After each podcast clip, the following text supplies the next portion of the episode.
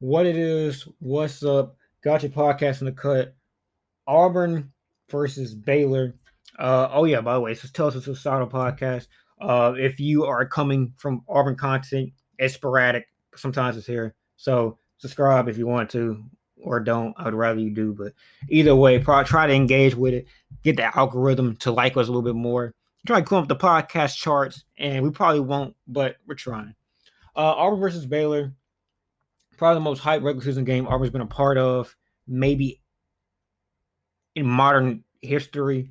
Um, you could contend that some of these in in season matchups have been a little bit more hype uh, on a regional level, but I don't think many people care about Auburn struggles against the elite in the SEC um, and how some of those have been broken in a regular season matchup and how some of them have not. Um, I simply put, I think this is the biggest one Auburn's been a part of. Baylor appears to be the best team in college football right now, uh, college basketball right now. College football, they kind of suck, but but they have been playing in what appears to be the best conference in basketball, if not the best, maybe the second best. Um, they've beaten multiple teams by 30 plus. They've been ranked teams by 10 plus. They've been top 10 teams in in the in droves. Um, they just appear to be a dominant force. And after playing what could be contended uh, as the other number two or other top two team in Gonzaga, Auburn wanted to see how he stacked up against such an opponent for the second time in the season. And um, I guess we'll discuss how they did that after the break.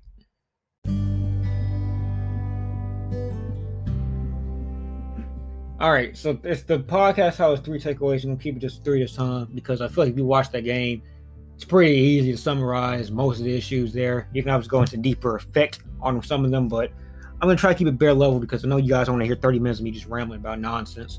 Um, and my voice is tired from yelling about that game and other related things I yell about. So number one, not one MFer is going to. We'll try to keep it clean so I can avoid the explicit tag not one MFer is going to the league from Auburn University, the basketball team, this season. It's not happening. You can put some freezing cold takes if you want to. Adam, it's not happening. Sharife Cooper, what Sharife? What what is Sharife's problems? If you had to guess, if you the typically not very basketball in tuned um, watcher of the recent Auburn run. Look at the point guards. Look at the point guards. Look what they've been good at. Look what they haven't been good at. 5'11 Jared Harper. Great wingspan for a 5'11 player. Very smart with his hands. Can get some steals. Bad at on ball defense. But at his very best, very engaged. Could kind of get away with it. But for the most part, pretty bad on on ball defense.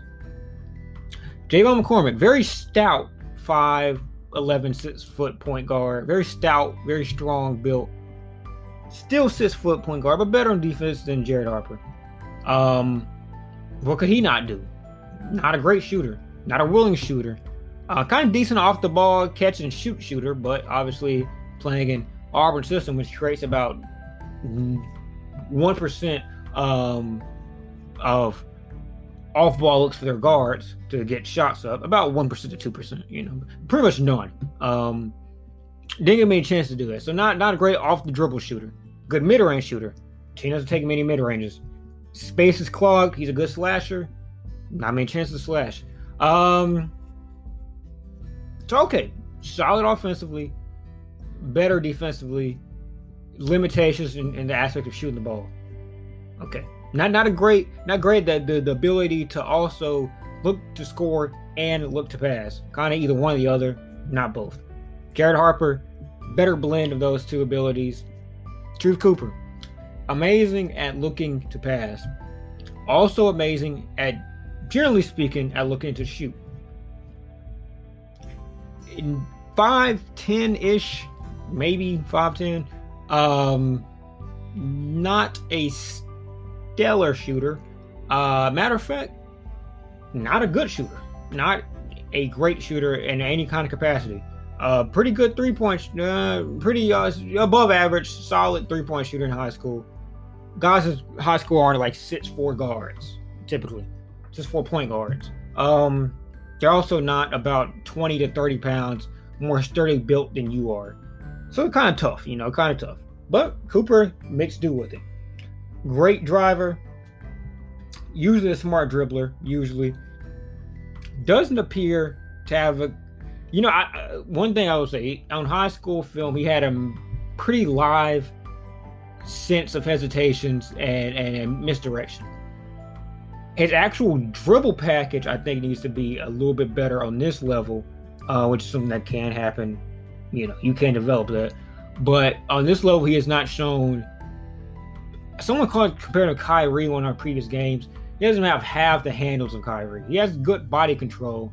As far as actual handles, they're not. It's a. It's a. If you look at um, uh, Stephen Curry, and compare him to Kyrie Irving about four years ago, Curry had good handling. Kyrie had good, had elite handling. Curry also had elite body control, which Kyrie also has elite body control. But there's a difference between great handling and elite handling. Cooper has, for college purposes, has great handling. Does I have elite handling on this level? I believe, in my opinion. In my opinion. Um, but good at setting himself up to go to the rim a good, uh, obviously, the handling is better than 99% point guards, but like not Kyrie level handling. Let's just say the handling. Um, can go to the rim, usually at will, can get a step on you. Part of the instincts of his body control and you know just hesitation, understanding that stuff, has not proven to be the level of finisher he needs to be at to be five ten. And I say that thinking you think undersized point guards. Kyrie's about six foot six one, but people think of him as a smaller point guard. Um, Chris Paul, smaller point guard, Tyler Ulis. Um, these guys don't have to have a pretty stellar uh, finishing ability, as if you can't like blow like if there's somebody on your shoulder, you pretty much have to make that layup almost every time anyway. It doesn't matter if you're a smaller guy because you're always going to be a smaller guy. You kind of have to make a layup almost every time. The tough finishing ability that you see in 2K has to be about 95%. I would say Sharife Cooper's in his freshman year, which again he's a freshman, probably about 75%. He's made some crazy handles, like he uh, crazy finishes. He's made some crazy ones, and you can see he has the ability to make even more crazy ones. Like his potential also go up because you can see he has the the skill and the, I guess, knowledge where the ball needs to be at on the backboard to make things happen. But he's not. He's off by like millimeters, and, and most of the times those things happen, and they happen very often.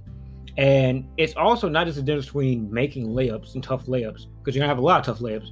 It's also a difference in a getting blocked from behind, as Vital did to him.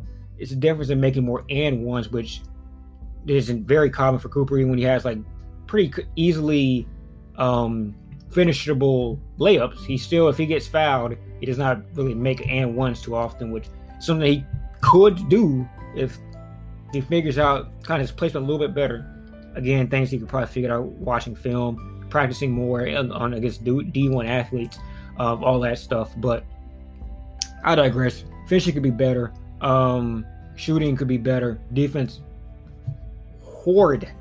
He is not a good on ball defense. Uh, on on ball at the point defender. He's not good at that. Uh, I've seen multiple times where forget just buying him, people just go past him. He's the he's supposed to be the quicker of the two point guards whoever he goes up against. Sometimes he just gets blown by. He's not a very. He's decent off the ball, playing stealing lanes, but he doesn't have an amazing wingspan like Cooper. I mean, by Harper. Harper like a six five wingspan. Har- I think Cooper has like a five eleven wingspan. He has pretty much the same height, which is bad. I mean, you don't want to have on any position. You don't want to have the wingspan match your height unless you're about seven three, and then you kind of like you're stuck. But he has literally like his same body height if not smaller in his wingspan. So he can't really play uh, passing lanes as well as he should be able to. And he's just mentally not a good defender. Like he just kind of just gets beat. Now, like I said about Harper, at his best, he's serviceable. He can keep him on the court and like kind of feel like you can maybe win the matchup one v one against the other point guard. But when he's tired as he became in the second half, um, you know, just being worn down of doubles and all that, he's abhorrent. Um, he's a boring. I don't know who his lead matchup was uh, at his best, like at the start of the game, but Um, him against Davion was not good. Uh, he tried. He kind of. It was one moment where I think Davion just stepped back three on him, uh, or maybe a step back long two. That he could like.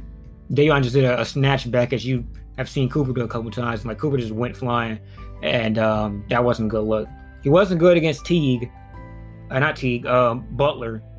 Damn sure wasn't good against Butler, and um, wasn't entirely great against Vital. Though I think that was probably his best matchup. Um, Vital did go 3 I don't think that's his primary match. I think Vital is about like uh, more of a Jamal Johnson uh, defender or guy that would be a defender.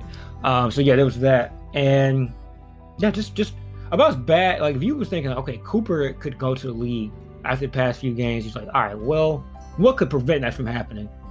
Like what what could be exposed in in this big time matchup, the hardest team that he'll play for the remainder of the season? What could be exposed, and how likely it is that that would happen for his draft stock not to reach that necessary pinnacle, whatever you think that might be, to be able to go. And this game did that. This game exposed everything that makes him not a top 10 pick, not a lottery pick um, at this moment, and likely going into the draft cycle. It just, it, you, just can't, you can't win with a guy that's a non-shooter and not good defense. I don't care if you're a Trent, if you're Chris Paul, if you're a um, fucking uh, Fat Lever, uh, whoever. It, it really does, doesn't matter how good a passer you are. Jokic, uh, Doncic, whoever, Trae Young, it doesn't matter. You just can't you can't be a non-shooter at five eleven and not and not the best finisher ever. and forget being the top percentile, not the best finisher ever. He just has too many flaws at this moment. And other guys I think we consider Flanigan. I don't even want to go into Flanigan. I'll, I'll give Flanigan his own takeaway. Um, JT Thor looked like the best player on the Auburn team, if we're being three real, uh, three BH. Uh, looked the best player on the team. I know he got most of his touches in, in what you consider garbage time, but they still their starters out there, by the way. So not really garbage time considered.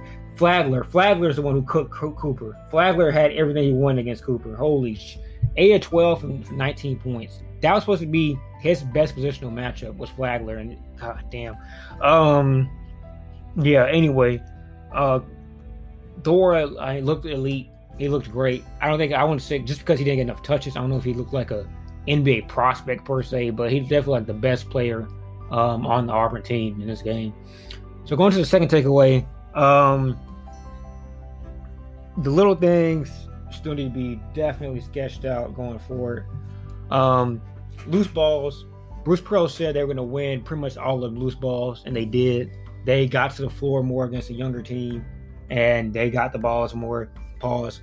Um, the the loose rebounds that you kind of have to really track down.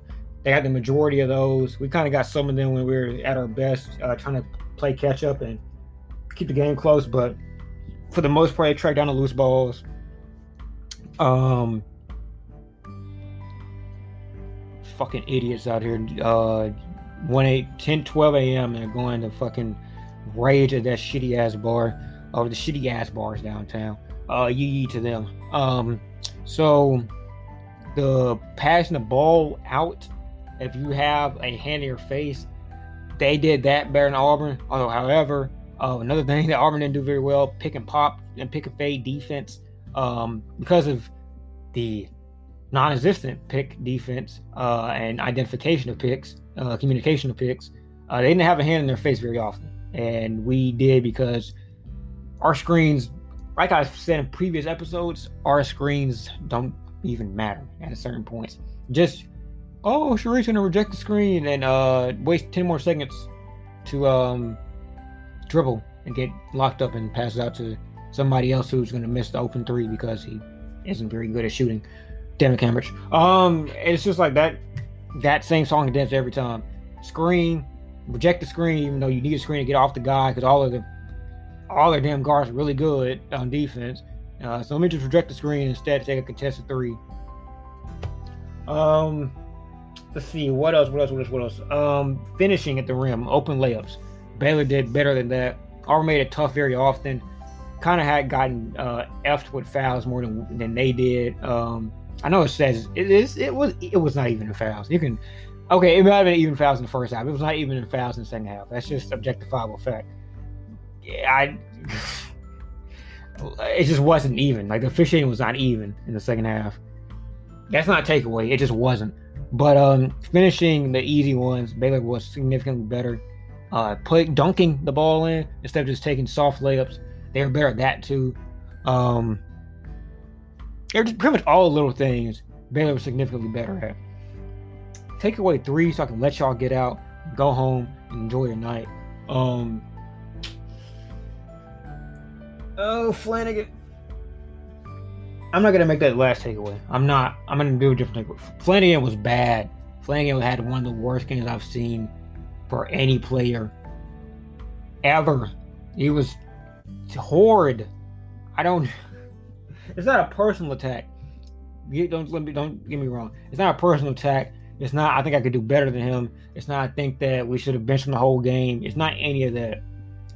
But when you have the ball in your hand as much as he did, and he had the ball in his hand about as much as Cooper, if not more. And you take, he went one assist from three, and the one he made was a BS shot.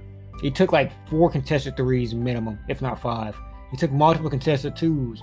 He took multiple contested shots. He did a bad job of driving when he was opening the, the perimeter to the to the rim. He routinely would like I know he said it's six assists, but he had five turnovers, so it doesn't really matter. It's like one on one. Would routinely make the wrong pass on fast breaks. I mean, just not a good game. And that's not even talking with non statistical things. A lot of people aren't able to watch or understand some of the things that happen in a basketball game because they've like not played it. And that's not me being condescending. I'm not a basketball expert by any means. But when you have a pick, you have to have kind of a, a knowledge of who's doing the pick. You have to have a knowledge of what have they done in previous picks in that game. It, college, you really can't scout that too much. Like as far as previous games, you don't just have that much time. But you kind of have a general idea, I think, based on the archetype of the person that's setting the pick, what they're going to be more likely to do. Um, you kind of have to communicate that one way or the other. You know, what are we doing? Are switching. we going under? We going over? Yada yada. I would say, and Flanigan is one of the lead defenders of his team, so it is up to him more often than not to make the call and what to do in the situations. He routinely lost the guy that's supposed to be doing. Like if it was a fade, he would not communicate, go to the fade, and he would more often not, not himself go to the fade. So the guy, usually that white dude, um, I I guess Mayer, yeah, Mayer, uh, fucking, I do my homework on like fake ass John Mayer. Uh, Mayer would routinely like pop out to the three, and as the big, you know, whoever his guys kind of switch over because they both get ate up by the screen, and you know, they set pretty good screens, but not you know amazing screens. And then like Flanigan, would like just kind of sit in no man's land between the screener and the uh, screenee, and it would just be open three. And if it was a pick and pop or a pick and roll, still wouldn't communicate it very well. A lot of times where if it wasn't, if we didn't like have a um, closeout to the rim fast enough, just easy layup. I mean, it it was on just about to my, my opinion about every time I've seen Flanigan on a pick in that game, it was a horrid failure. Um, as a defensive captain on that team, He just had to be way better than he was, and he wasn't. I mean, he even forget picks. He just got beat on defense many times. Like he would be in front of his man, but he got just beat a couple times by your um by your Butlers, um, Flagler again. Uh, more more so Butler and Teague was kind of who's his. I think his main matchup for the most part is Butler, but Teague also kind of got matched with sometimes, and he was just getting beat to like not beat to the rim like blown by, but like his guy would get him backwards and backwards going backwards, and he would just be able to just put the ball, he'd be right under the rim, pretty much put the ball in. He Flanigan did not look on any level to be a first round pick in that game. Now, but I think he, if I think he went, I think he would be yes, probably like a late, late like 28th, 29th pick. Because I mean, he is still overall a great defender. He's just not like a good enough defender to go based on the merit as being a three and D dude. Like Okoro, even in a normal draft, was so good on defense, isolation especially, but just period on defense, where you could say, okay, and he did play a better defensive system than this defensive system, but again, you would just say, we're gonna put a core on this dude and he's out of the game. He no matter what else everybody else does, this dude's out of the game. He's not gonna be a factor. That's not what happened tonight. That just that's not an attribute that Flanigan currently has. Um and he just needs to be better. I don't know what to say. He, he was he was horrid on defense. He was bad on defense. Um final takeaway, after all the stuff I just said, going on about 20 minutes now. This is a very encouraging game. When they were locked in, they routinely produced open shots. They routinely produced good looks going to the rim. They routinely produced a hell of a lot of pressure on the best guard stable in basketball. Um, they took out the the bigs, quote unquote, the bigs for this team. Um, they just have to be better in things they were not good at all year. Things like communication, things like understanding picks, um, the the little niche stuff that can be fits in with chemistry and with film study and all that stuff. Those are things that they um, they can definitely improve on, but they just were not good at today. Have not been good at for the most part all season. Like I said, um, effort. I mean, they they they're they're a very effort team. Like they pretty much go as far as the vibe and the, the, momentum and energy they produce. Um, at defense, at certain points, they just did not have energy, and it would be usually usually led by the most important players on the team not giving it enough energy, um, whether they were tired or they just looked lost out there. It happened often, but so that's all I say that there's a lot of things that when I look at uh, with a with a with more development and in another season, it's going to be really hell to uh, be given to other teams. Uh, I mean, imagine you take Jamal Johnson's minutes, you got cut him in half. You have like Trey Alexander, a damn NBA level, three level shooter, NBA level and three level means like going to the paint, uh, mid range, and three points. He's about a three level shoot um scorer. Uh, you, you give more minutes to Powell. I mean, Powell pretty much would be absorbing most of Jamal's minutes, I would imagine. Uh, who is a knockdown shooter if he Lord willing can play next season. I mean, it's just it improves just dramatically going into the uh, next season. Uh, Jabari Smith, you know, I, I, would hope that with Jabari Smith and with JT Thor, that Flanigan, I, I fuck not Flanigan. Well, yeah, I hope Flanigan takes less shots, but I hope that Pearl plays more through the rim, um, around the rim, in the mid range area, and through the forwards as he did with Okeke and with Okoro. That needs to happen more often. There needs to be less shots divvied up for the uh, perimeter because this is not a perimeter, not not a great perimeter core. You can say what you want about these guys could get better, or they sometimes they're hot as hell. I get that, but formulaically speaking, a lot of them they have slow ass shots. They have shots that are very dependent on that home energy. So on the road, we need to play more through the forwards. I would say we definitely need to play more than forwards today because the best players were Thor, they were Chris Moore, they were Javon. Well, Javon Franklin didn't do too much today, but Cardwell got a shot in. Uh, the the the flavor, Jaylin Williams. What happened today showed that the forwards can be leaders uh, in the offense. They need to be when we're as dog awful from three point as we were, and as bad at creating offense from the perimeter as we were today. That's my thoughts. That's my takeaways. Hope you enjoy. I tried not to go too long, but I still did anyway. I'm sure you enjoyed the content. It's probably the last really major Auburn game for a while. I think we like have some burner games until the stretch in uh, mid to late February where we kind of have all of our good teams back to back to back. So see y'all when I see y'all. Please rate, share, subscribe, like, thumbs up. Uh, whatever podcast you listen on, just give a boy a review.